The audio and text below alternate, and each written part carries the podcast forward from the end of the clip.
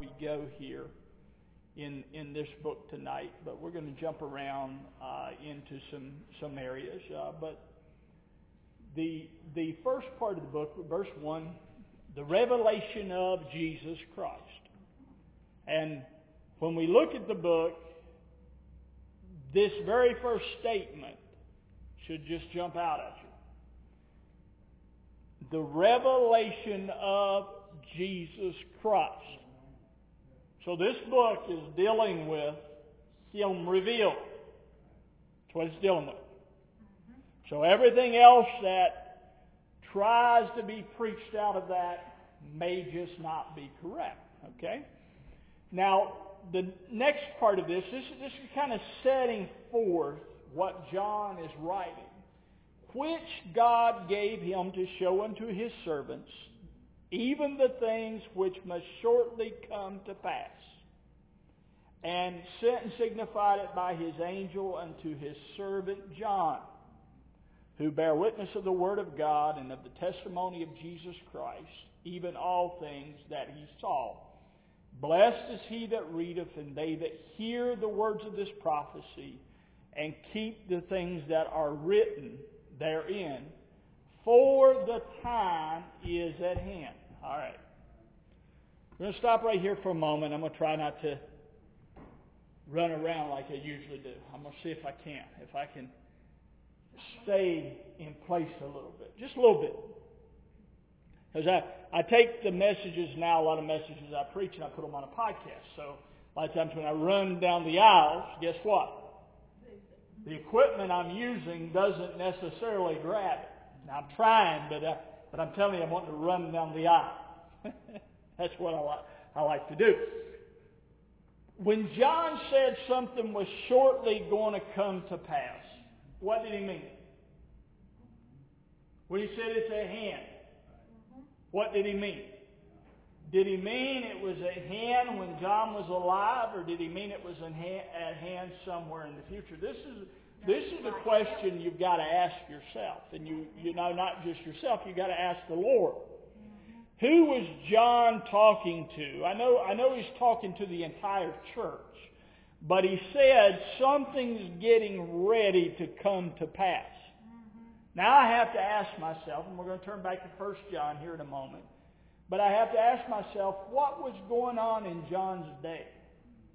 Does anybody know what, what was happening in John's day? Can anybody have you have you studied out John's day? Church history? Well, short lesson. How many like history? How many went to school and studied history? Okay. So in John's day, Israel was under whose rule? Or Jerusalem. Israel was divided. How many know that in John's day the kingdom had been divided? The kingdom was, uh, you know, Israel had already been carried away by the Assyrians if you study your Bible. And Jerusalem was under whose authority? It was under Rome. So the Romans had authority over Israel, or over Jerusalem. So, what had transpired also is Jesus had come and died and rose from the dead. But the Christians in that day, they weren't living what you say, they were living victorious in Christ, so don't misunderstand me. But they, what was going on with Christians in that day? They were being fed to lions. They were being burned at the stake. They, they, they were suffering tragedy at the hands of the Romans, if you go back into that history. And, and I was reading uh, about a, a story, a, a historical event, and, you know, I, I'll, I'll leave it at that. I don't know how, if it's 100% accurate or if it's not, but it was, it was to this effect. One of the Roman military men had went to a Christian and said, just say Caesar's Lord. I don't want to kill you. What the issue was with, in Rome, Rome was filled with many gods. You know that? Rome, Rome was filled with pagan, with paganism. They worshiped many idols, many gods. And what the problem with the Christians was, was that the Christians only had one God. That was the issue. See, from what I read, if the Christians had just said, okay, Jesus is a God and Caesar's a God, because the Caesar was as a God. In fact, I, I'm trying to remember which one it was. I think it was Tiberius Caesar called himself the Son of God. Called himself the Way. Did you know that happened? When you go through the history of the Roman kings, they had even a school of priests. You want to know where Roman Catholicism goes, come from? Go read a little bit of history of Rome. And, and, and all at once you start looking there and you go, wow. This, this come right out, this may come right up out of history. So, so the, so the paganism was there, and the, and the problem with, with Rome was Caesar was, was to Rome, Caesar was Lord. And that meant he was the ruler of the earth. And if you go, flip over to Luke, I believe chapter 2, and, and I, I believe it's chapter 2. I, I don't have this one in my notes, so you're going to get a little double help in here. So here we go. In Luke 2 1 says, Now it came to pass in those days there went out a decree from Caesar Augustus. This was a Roman king, Caesar. That all the world should be enrolled, this version says. The King James says taxed.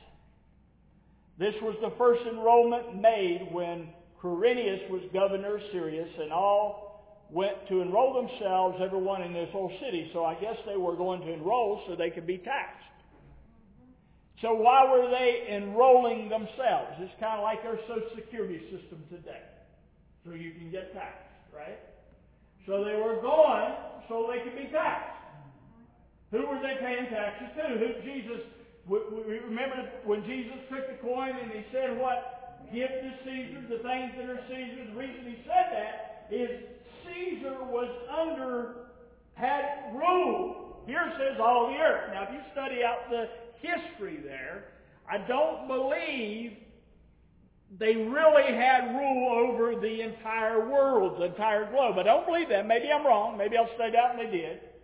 But what was called the earth to the writer here, the Jewish people, Rome had authority over that. They had authority over a lot of Europe, a lot of Asia. So Rome was in power, and they were, Caesar was known as the Lord. So when these Christians got up and started saying Jesus is the only Lord, see, see, in, and I'm sure this was going on in the Caesar's mind. They're going to, he's going to dethrone me. Mm-hmm, mm-hmm. So, so they just started. You know, I think uh, I don't know which which one, but the worst one of them, according to history, was Nero, and he just started butchering Christians. Okay? So when John was saying a time was at hand, this was what John was going through. Like, like you'll hear people talk about how bad it is today, right? We ain't getting fed to lions. Now, some countries things aren't as good. But you're not getting fed to a lion today because you're a Christian, are you? No, no. Now, like I said, in some countries it's not so good to be a Christian. But here in the United States, they're not taking you out and burning you at the stake. No, they're not in jail, no. They're not throwing you in jail. They're not beating you. They're not this, that, and the other. So we, we hear a lot of times how bad it's getting. Maybe it's gotten better. We, we may need to put it in context. If everybody keeps telling you how bad it's getting, sooner or later you believe that's the message. It's getting worse every day. I live in a very good place, to be honest with you. I'm happy. I'm at rest in the Lord. Amen. Amen. So I don't know, I, I don't, in my spirit, I don't believe that's the right message it's getting worse every day. I believe there's, a, there's the wrong message getting conveyed to the people of God, and the people of God are speaking. Remember, I started talking about your mouth. They're speaking things out of their mouth that just ain't true. Because it's, it's broadcast about that it's just getting worse and worse. I don't see the arenas filled with lions here. No. Now it was bad there. So the victory that, that John was looking for and Paul was looking for in those early writings, where they were looking for this rule to be cast down. You know that? That's exactly what they were looking for. So John was saying the time is at hand. All right. Flip back with me. We're going to go backwards and forward. I said I said First John, so I'll do this. Let's go to First John, then we're going to go to the prophet Isaiah. So First John two.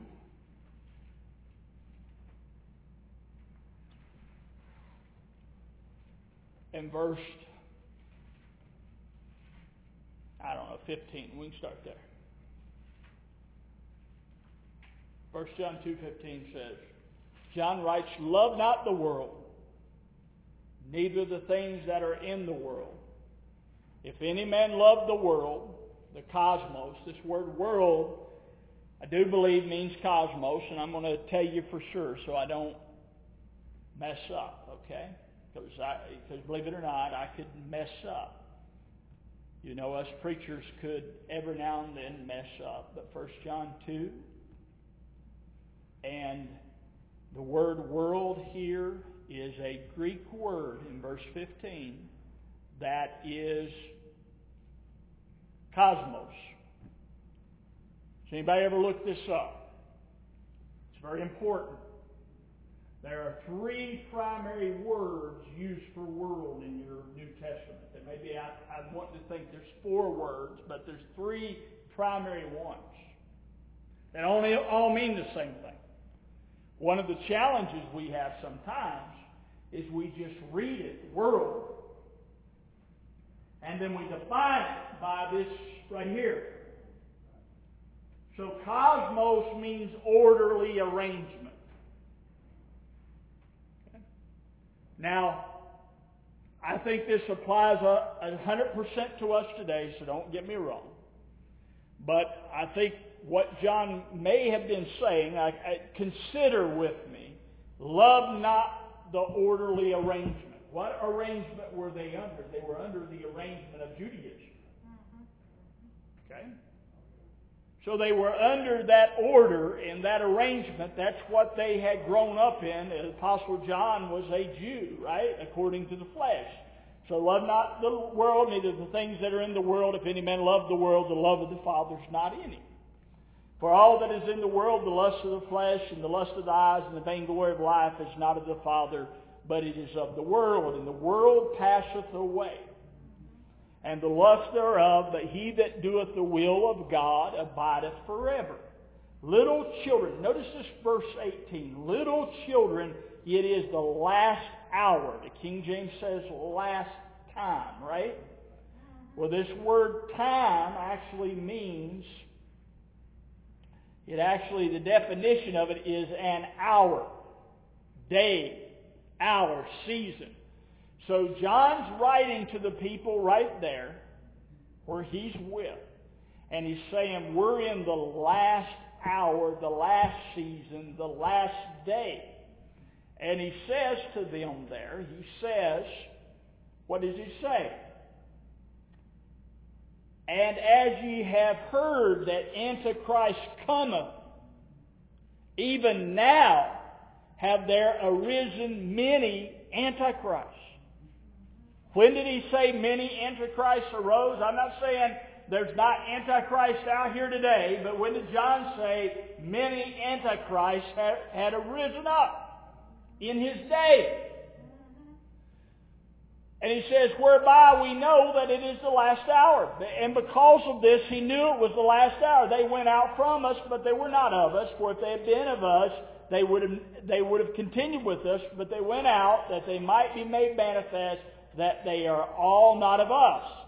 And we have an anointing from the Holy One, and you know all things. And he says, I have not written unto you because you know not the truth, but because you know it, and because no lies of the truth. Who is a liar but him, but he that denieth that Jesus is the Christ? This is the Antichrist. Even he that denieth the Father and the Son, whosoever denieth the Son, the same hath not the Father. He that confesseth the Son hath the Father also.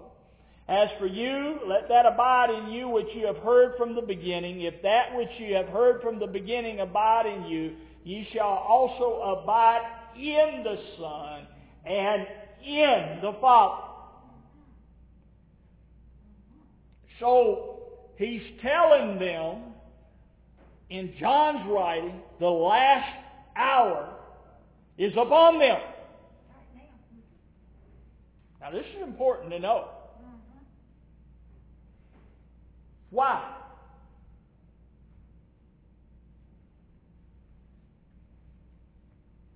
Hebrews 9. Flip to Hebrews 9.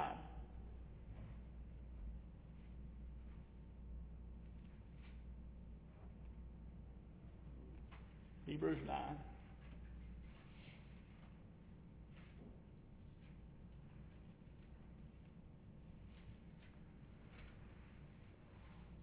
Says, verse 23.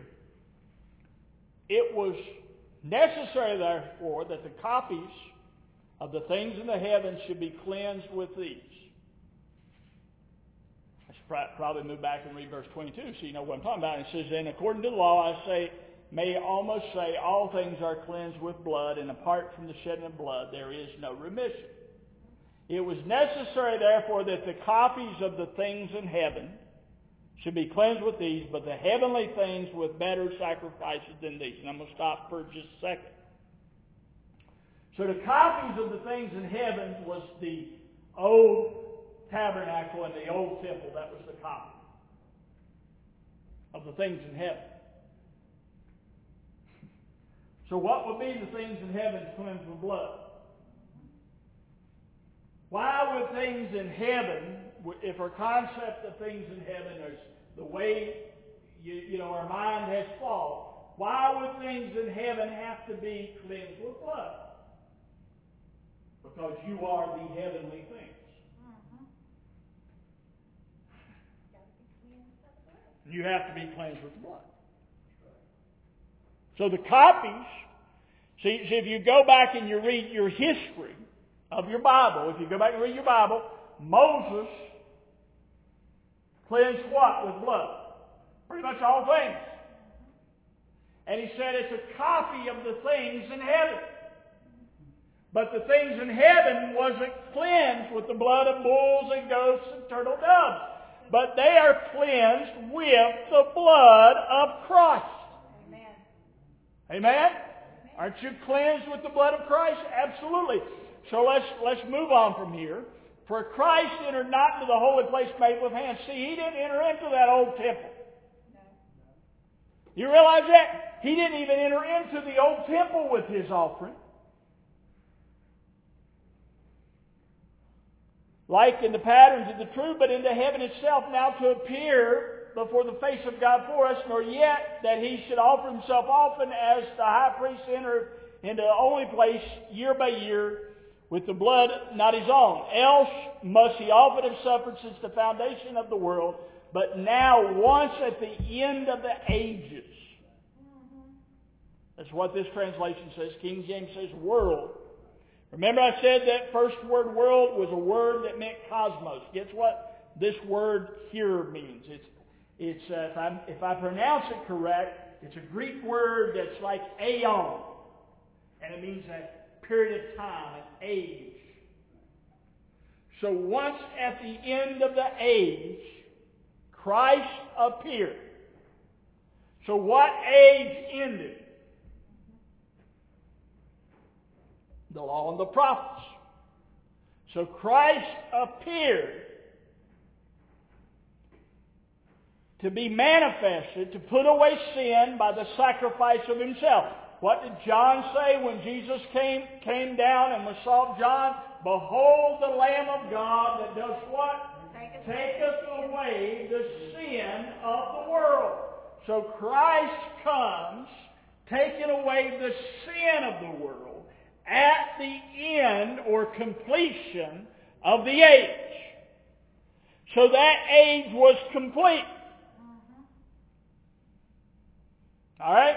So this age, when Jesus offered himself up to God, the age of the law and the prophets were, it was complete. Mm-hmm. That was it. That was what, that was what they wrote up. That's what Jeremiah was declaring. That's what Isaiah was declaring. They were declaring him. Even Jesus told them that. He said, search the scripture in them you think you have life, but these testify of who? Of me. So here he comes, who it testified of. And he offered himself as a fulfillment. But guess what was still going on? When John was writing the book of Revelation, the priestly offering, the sacrifice, the priesthood, the temple is still there. So it's still going on. The high priest, the order, all of it. But it, but Jesus had fulfilled it. But they still carried on with it. They carried on for 40 years. In the book of Matthew, he says something powerful. This generation shall not pass away till all things be fulfilled. Now, a lot of people preach today we're living in that generation, and, I, and I tell, I'll tell you, you don't want to be that generation. No, it's already been fulfilled. You don't want to be it. No, I want to be thirty-seven. No, I want to be it. So, so this generation shall not pass till all be fulfilled. Well, what had to be fulfilled? What, what, what still hadn't been fulfilled? Go back to Isaiah 61.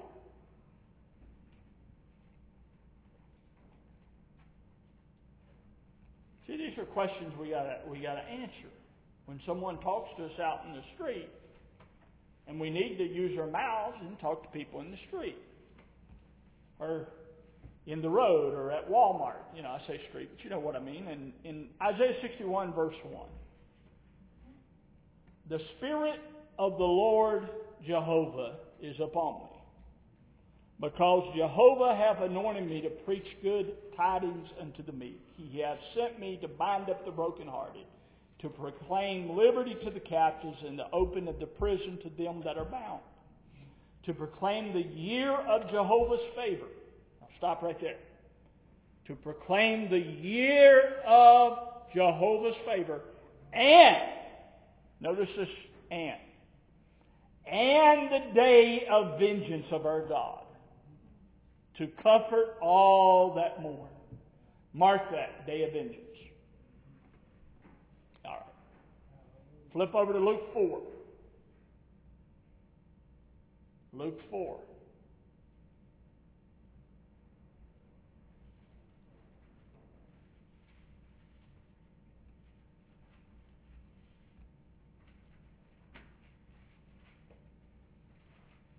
And start at verse 16. Luke 4, verse 16.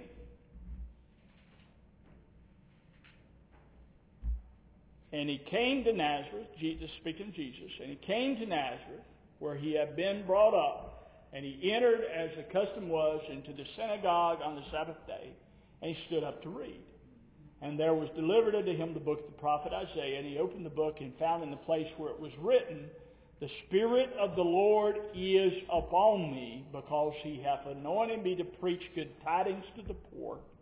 He hath sent me to proclaim release to the captives, recovering of sight to the blind, to set at liberty them that are bruised, to proclaim the acceptable year of the Lord. And he closed the book, and he handed it back to the, attendant, and sat down, and the eyes of the synagogue were fastened on him, and he began to say unto them, Today this scripture hath been fulfilled in, in your ear. All right.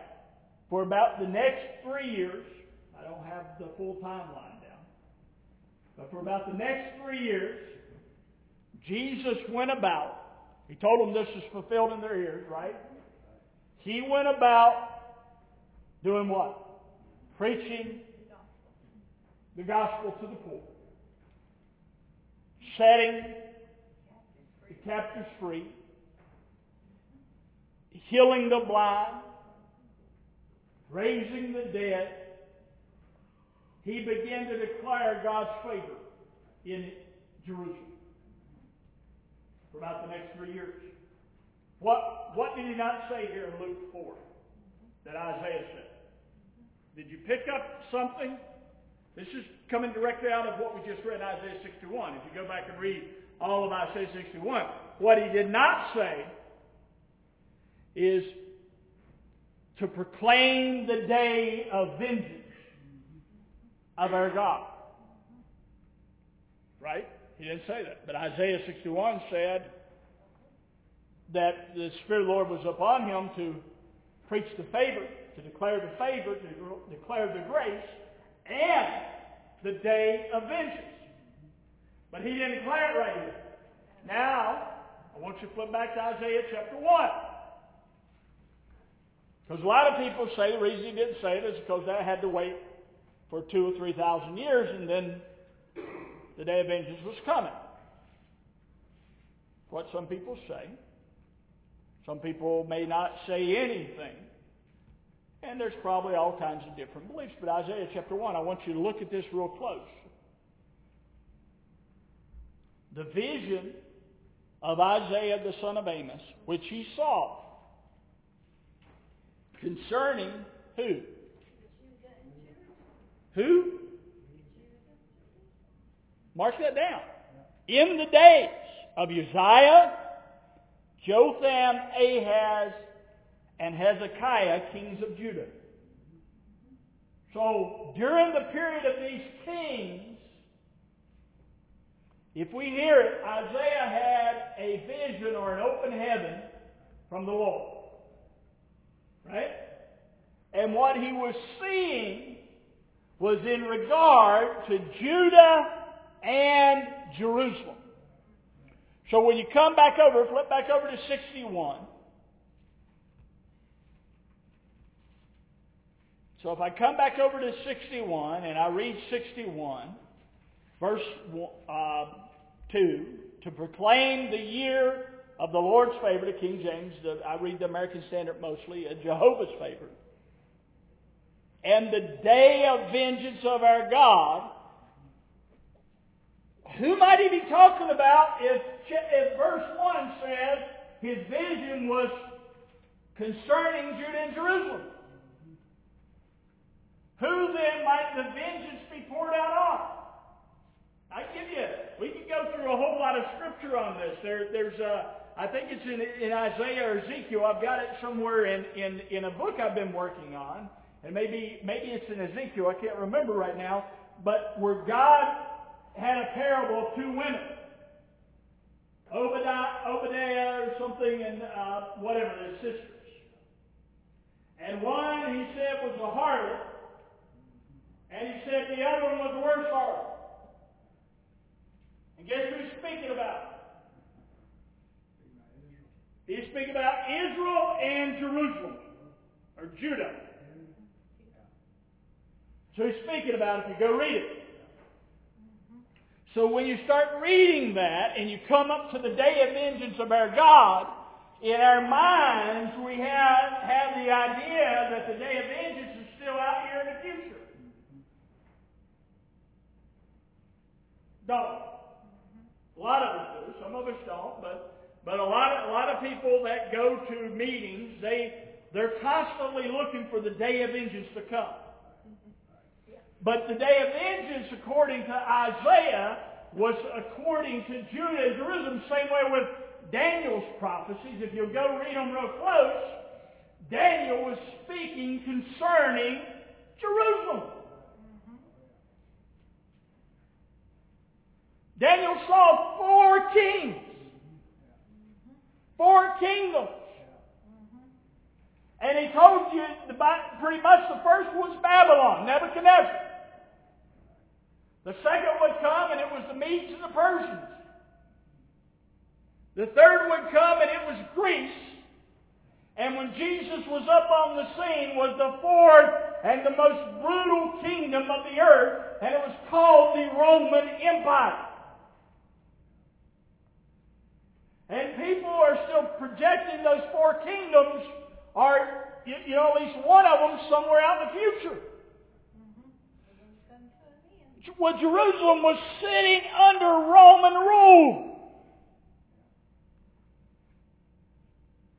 You realize that? They were under the rule of the Romans.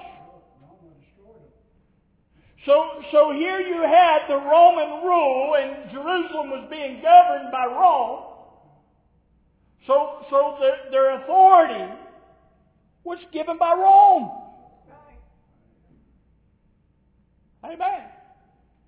So when, when this Jesus came on the scene, he, he disrupted the whole thing. When he comes started healing the sick and raising the dead, Jews were mad at it. Most of the Jews weren't, hey, this is awesome. To follow him. You, you go read the, you go read the story of Lazarus and let, let it sink in. And we and we've taught about Lazarus for years. That, that how Jesus came and, and raised him from the dead. But you go read this real close. Well, well, many of the Jews wanted to kill Lazarus after he was raised from the dead because, if I remember it right, Tim, people were believing on Jesus. They weren't. They weren't. Let's raise up Jesus. There, there was, oh no, this guy's overthrowing everything we built, everything we worked for. He's overthrowing it. He's making chaos everywhere. That's what was going on. It, it was it was chaos. All right. So flip over to Luke 21. Luke 21.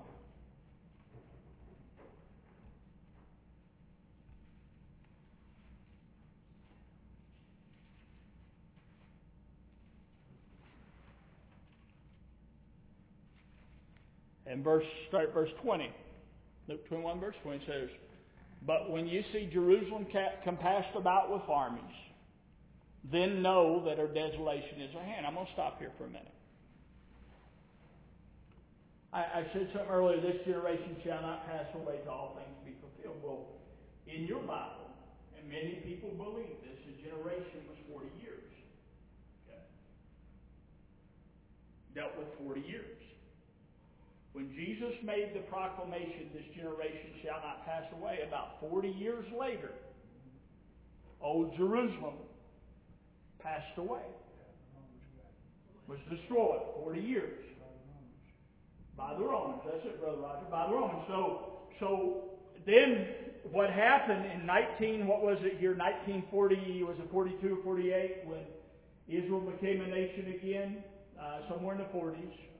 Uh, I think it was 48 because I believe there was a prediction in 1988. I believe I believe it's done right, but it may have been 1982.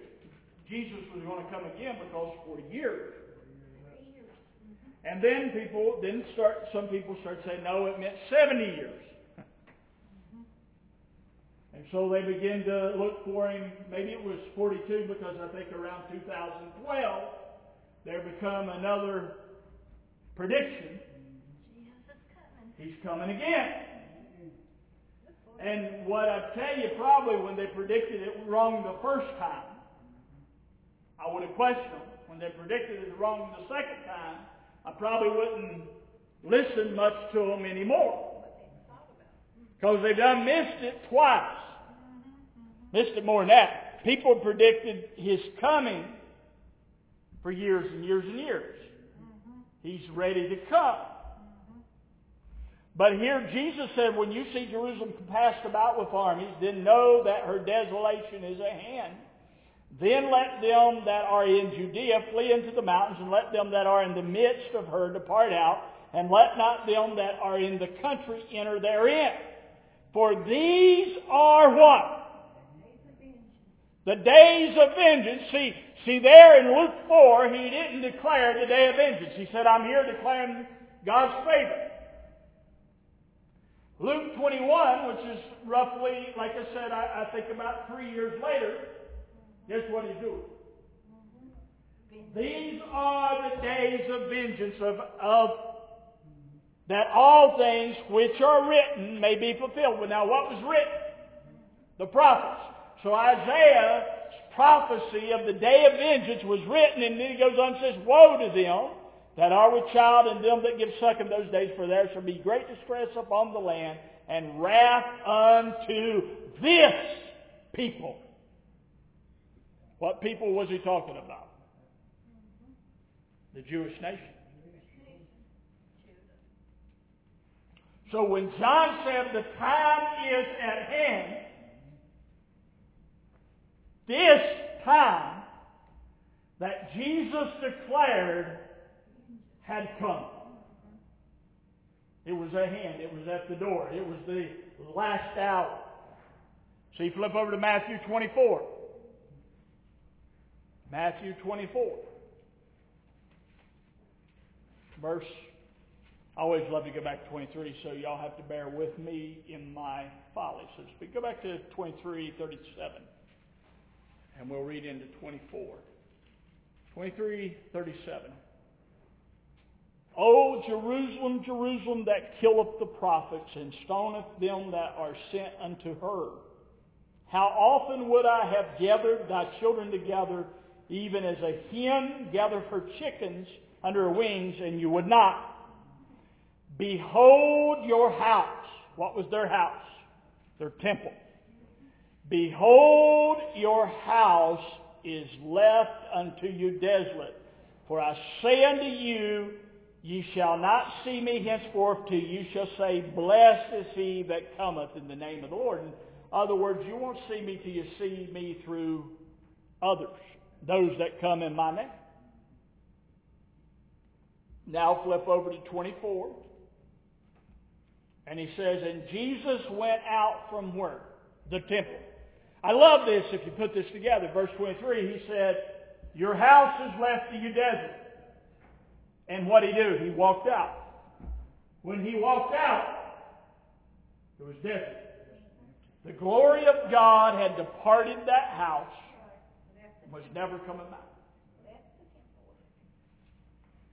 Jesus was the glory of God. The, the Ark of the Covenant, if you go study, to the best I can study, Kim, history, the second temple did not have the Ark of the Covenant. Right there it walked in their door. They didn't realize it. Right there in the Ark, the presence of God, walked right in their door. And they didn't realize the Ark was speaking of him, and he walked in the door. And when he walked out, he said, Now your house is left to you desolate. That's it. And as he was going on his way, his disciples came to show him the buildings of the temple. I, think about it. Sister Carol, I, I, I want to make you laugh. You like to laugh. Want to make you laugh. No, it's all right. I want to make you laugh. It's like, hey, Jesus, come here. Look at these buildings. Look how great these are. Hmm. What did he say to him? He answered, See ye not all these, all these things, or look not on all these things. Verily I say unto you, there shall not be left here how many stones? Not one stone upon another that shall not be thrown down. Is over. And then he comes into uh, all these, uh, when shall be the time of thy coming? When shall these things be? What is the sign of thy coming and the end of the world? All right. And a lot of people preach that as futuristic. Well, they were speaking directly to what Jesus said about the one, not one stone being left upon another of the temple. So his answers, guess what? Most likely went together with their question. So most likely he wasn't answering something far away in the future. So then when the Apostle John starts writing the book of the Revelation of Jesus Christ and begin to declare the things that were at hand, he was speaking of what Jesus had said in, in, in the, that's written in the Gospels and also what was declared by the prophets. Now let me let me show you one more thing. You know, a lot of people a lot of people say, well, they're going to rebuild that temple in Jerusalem to destroy it again. Some people say to destroy it again. Others say because that's where Jesus is going to come to, and so on and so forth. I don't know what all they've left, but they're wanting them to rebuild the temple in Jerusalem. Now I want to see, see what, what Jesus said about that. Mm-hmm. Turn to John 4. He goes and meets a woman at the well. Who's ever read the story of the woman at the well? Verse 19. John 4, 19. I'll let y'all get there because I'm on a computer and I can get there real fast. So I get ahead of you, Sister Kelly. So I just move through here. Verse 19. The woman perceives him to be a prophet. She says, Woman saith unto him, Sir, I perceive that thou art a prophet. Now she was pretty smart there. And know what she say next thing? Our fathers worship in this mountain. Now, if I study my Bible, what's the significance of Samaria? You got it, Brother Roger. That's where Israel was at. Our fathers worshiped, who was it? King Jeroboam? Was it King Jeroboam that went and set up idols in Ephraim? So when I, I believe, and I'm not 100% accurate, but I believe Samaria may have been in Ephraim. You know, even when he says he has sheep of another fold, we always think just the Gentile nation. We, we may not understand that he had come to Judah, and the kingdoms were split, right? So, so, so he goes into Samaria and says, I must need, I have to go by Samaria because Israel was carried away by the Assyrians and dispersed throughout the nations, and their kingdom had been in Samaria. Now this, this forces people to read their Bible. If you don't read your Bible, you don't know this. You just, you just don't know it. So here we go. Here Jesus is on the scene with the woman of Samaria. And the, and, and the woman tells him, we, we, our fathers worshipped in this mountain. Well, she told him before, I, I believe she said before, what did she say Jacob was her father? So if Jacob was her father, would he, would, maybe she was calling herself an Israelite. All right? So, so our fathers worshipped in this mountain, and you say that Jerusalem is the place where men ought to worship. Jesus said unto her, Woman, believe me, the hour cometh when neither, get a hold of this, neither in this mountain nor in Jerusalem shall you worship the Father. You worship that which you know not. he didn't say you got your way of worshiping and we got ours. Because they built dumb idols in Samaria. And he said, you worship you know not what. Idols made with man's hands. That what, that's what they had worshipped. And so he said, you don't even know what you worship. We worship that which we know, for salvation is from the Jews. Why was salvation from the Jews? Because Jesus was the lion of the tribe of Judah. Why was Judah still there? Was it because they were more righteous than Israel? No, because the lion that was coming out of the tribe had to come. Come from Judah. He come from Judah. He was declared to come from Judah. Shiloh had to be had to come that the people could gather unto him. Now when he come, he said, But now the hour cometh, and now is when the true worshippers shall worship the Father in spirit and truth, for such doth the Father seek to be his worshippers. God is a spirit, and they that worship him must worship him in spirit and truth. So here, right here is an engagement that everybody in this building should be able to have with whoever. The true worshipers worship in spirit truth. So, you, you know, there's a lot of advertisements, and, I, and, I, and again, somebody gave me a plane ticket and said, Brother Wayne, you can go to Israel and walk through the land of Israel. I'd probably go. I'm not against it.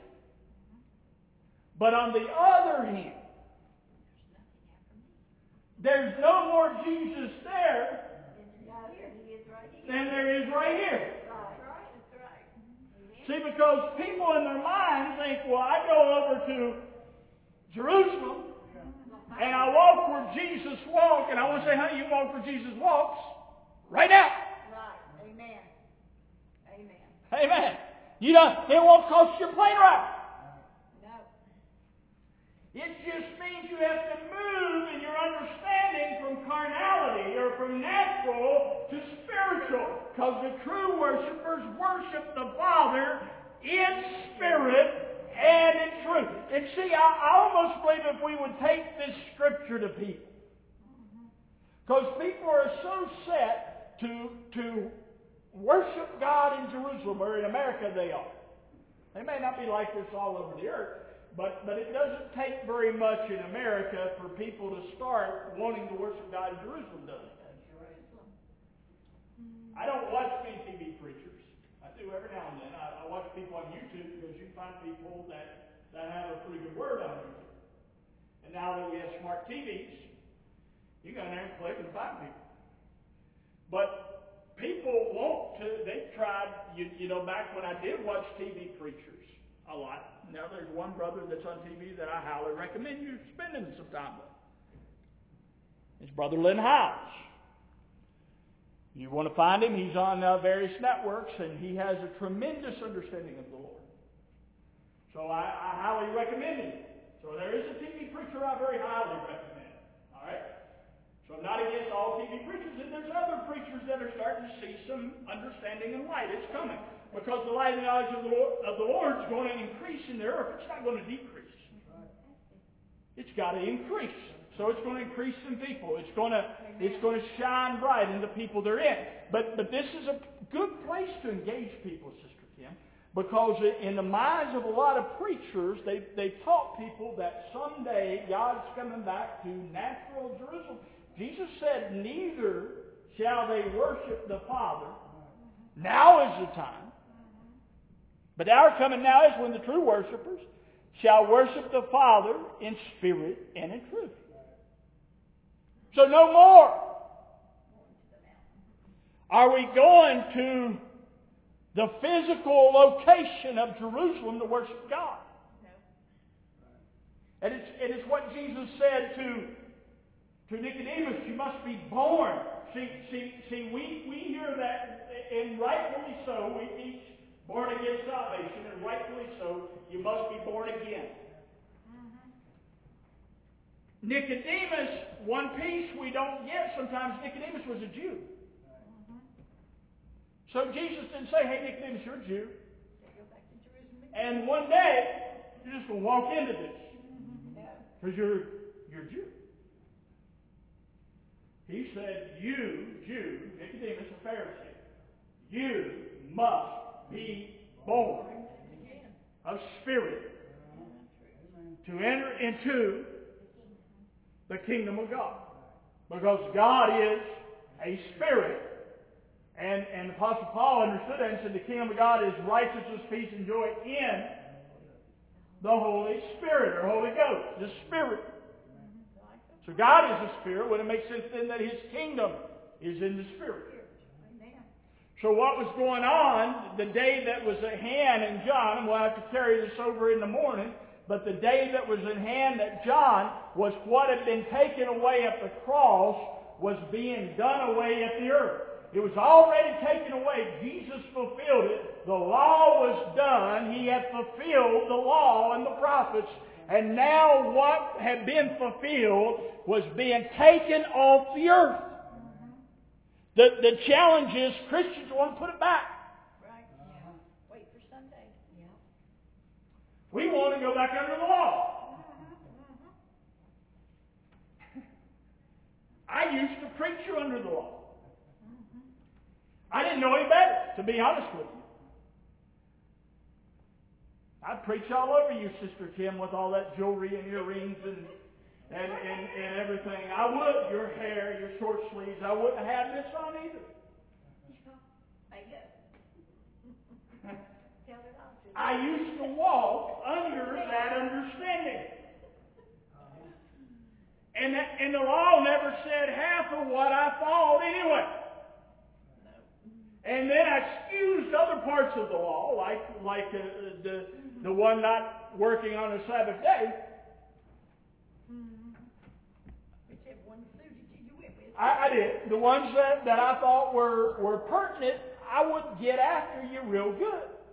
But, you, you know, I, I, a, a dear family member, she's passed on, and, and, and she was like, she's my grandmother. And she's like a, like a second mother to me after my mother passed. I was mowing the yard one Sunday, and naturally Saturday wasn't Sunday anyway, it was Saturday. But nonetheless, I was mowing the yard. Well, I left over with her. She called me. Caught you. She said, What are you doing? I said, I'm mowing the yard. Or I just got done, or whatever I said. She said, You're mowing the yard on Sunday, on the Sabbath. Mm-hmm. This is the Lord's day. On the Lord's Day. I said, Well, my yard needed mowing. Something like that. Said, Mama, he's my day of rest. Said something to her like that. Maybe not those exact words. That day was speaking of him and his finished work. And we enter into his finished work. See, we cease from our labors and we enter into his. And see, see, there's a there's a scripture in Hebrews. I'm, I'm trying to remember where it is. I think it's in Hebrews 10. And and uh, last year it took on a new meaning to me. I believe it's in Hebrews 10. But it speaks of of that which is being done away, being taken away. And it may not be there, but somewhere in the book of Hebrews, and I'll try to find it by in the morning. So what had been taken away was the old system. It was gone. The old priesthood.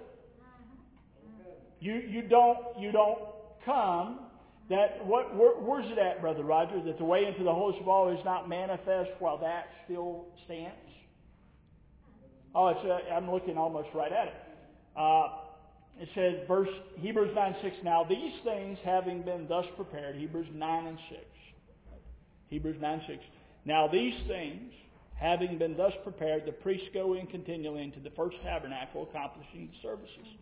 But into the second, the high priest alone, once in the year, not without blood, which he offered for himself and for the heirs of the people, the Holy Spirit, they're signifying that the way into the holy place had not been made manifest while the first tabernacle is just standing, which is a figure for the time present. See, I never got this. It was still standing when he wrote this. You know, I read that and I, and I really didn't get it. See, see, the apostles, I, I, you know, at least this is what I believe. The apostles quit writing before 70 AD. You realize no more scripture, this is what I believe. And you can search it out with the Lord. And the Lord may correct me, Sister Kim, so I'll give, I'll, I'll absolutely give the Lord the ability to correct me. I want to be corrected. But you realize no more scripture's been written since the apostles, right? So, so maybe when Daniel said, seal up the vision, this was it. This, this was what was sealed up, was what they wrote. It was completed before Rome destroyed Jerusalem. After Rome destroyed Jerusalem, that, that, that they had written began to be made manifest all over the earth. Now they already had it. They already had Jesus. Paul was already declaring Christ in you before that happened. But afterwards, the kingdom of God has been advancing over the earth throughout the generations. What's going on, instead of the church teaching the kingdom of God's advancing across the earth, they're teaching the kingdom's yet to come. You know, a lot of people don't believe the kingdom of God's here. Yeah. Waiting for it to come. They're waiting for it to come. And, and when you get into the parable of the sower and seed, Jesus is speaking to them of the mystery of the kingdom of God, the mystery of the kingdom of heaven. The kingdom of heaven is likened to a mustard seed. So it's planted as this small seed, and it's planted into the apostles, and the apostles, you know, the seed was Christ himself planted in the earth and raised him from the dead. But the apostles begin to broadcast this seed across the earth, and now it's being broadcast across the four winds of the earth. You can go in any country and you can find the gospel of Jesus Christ. Why? He is Lord of heaven and the earth. The knowledge of the glory of the Lord shall cover what? The earth.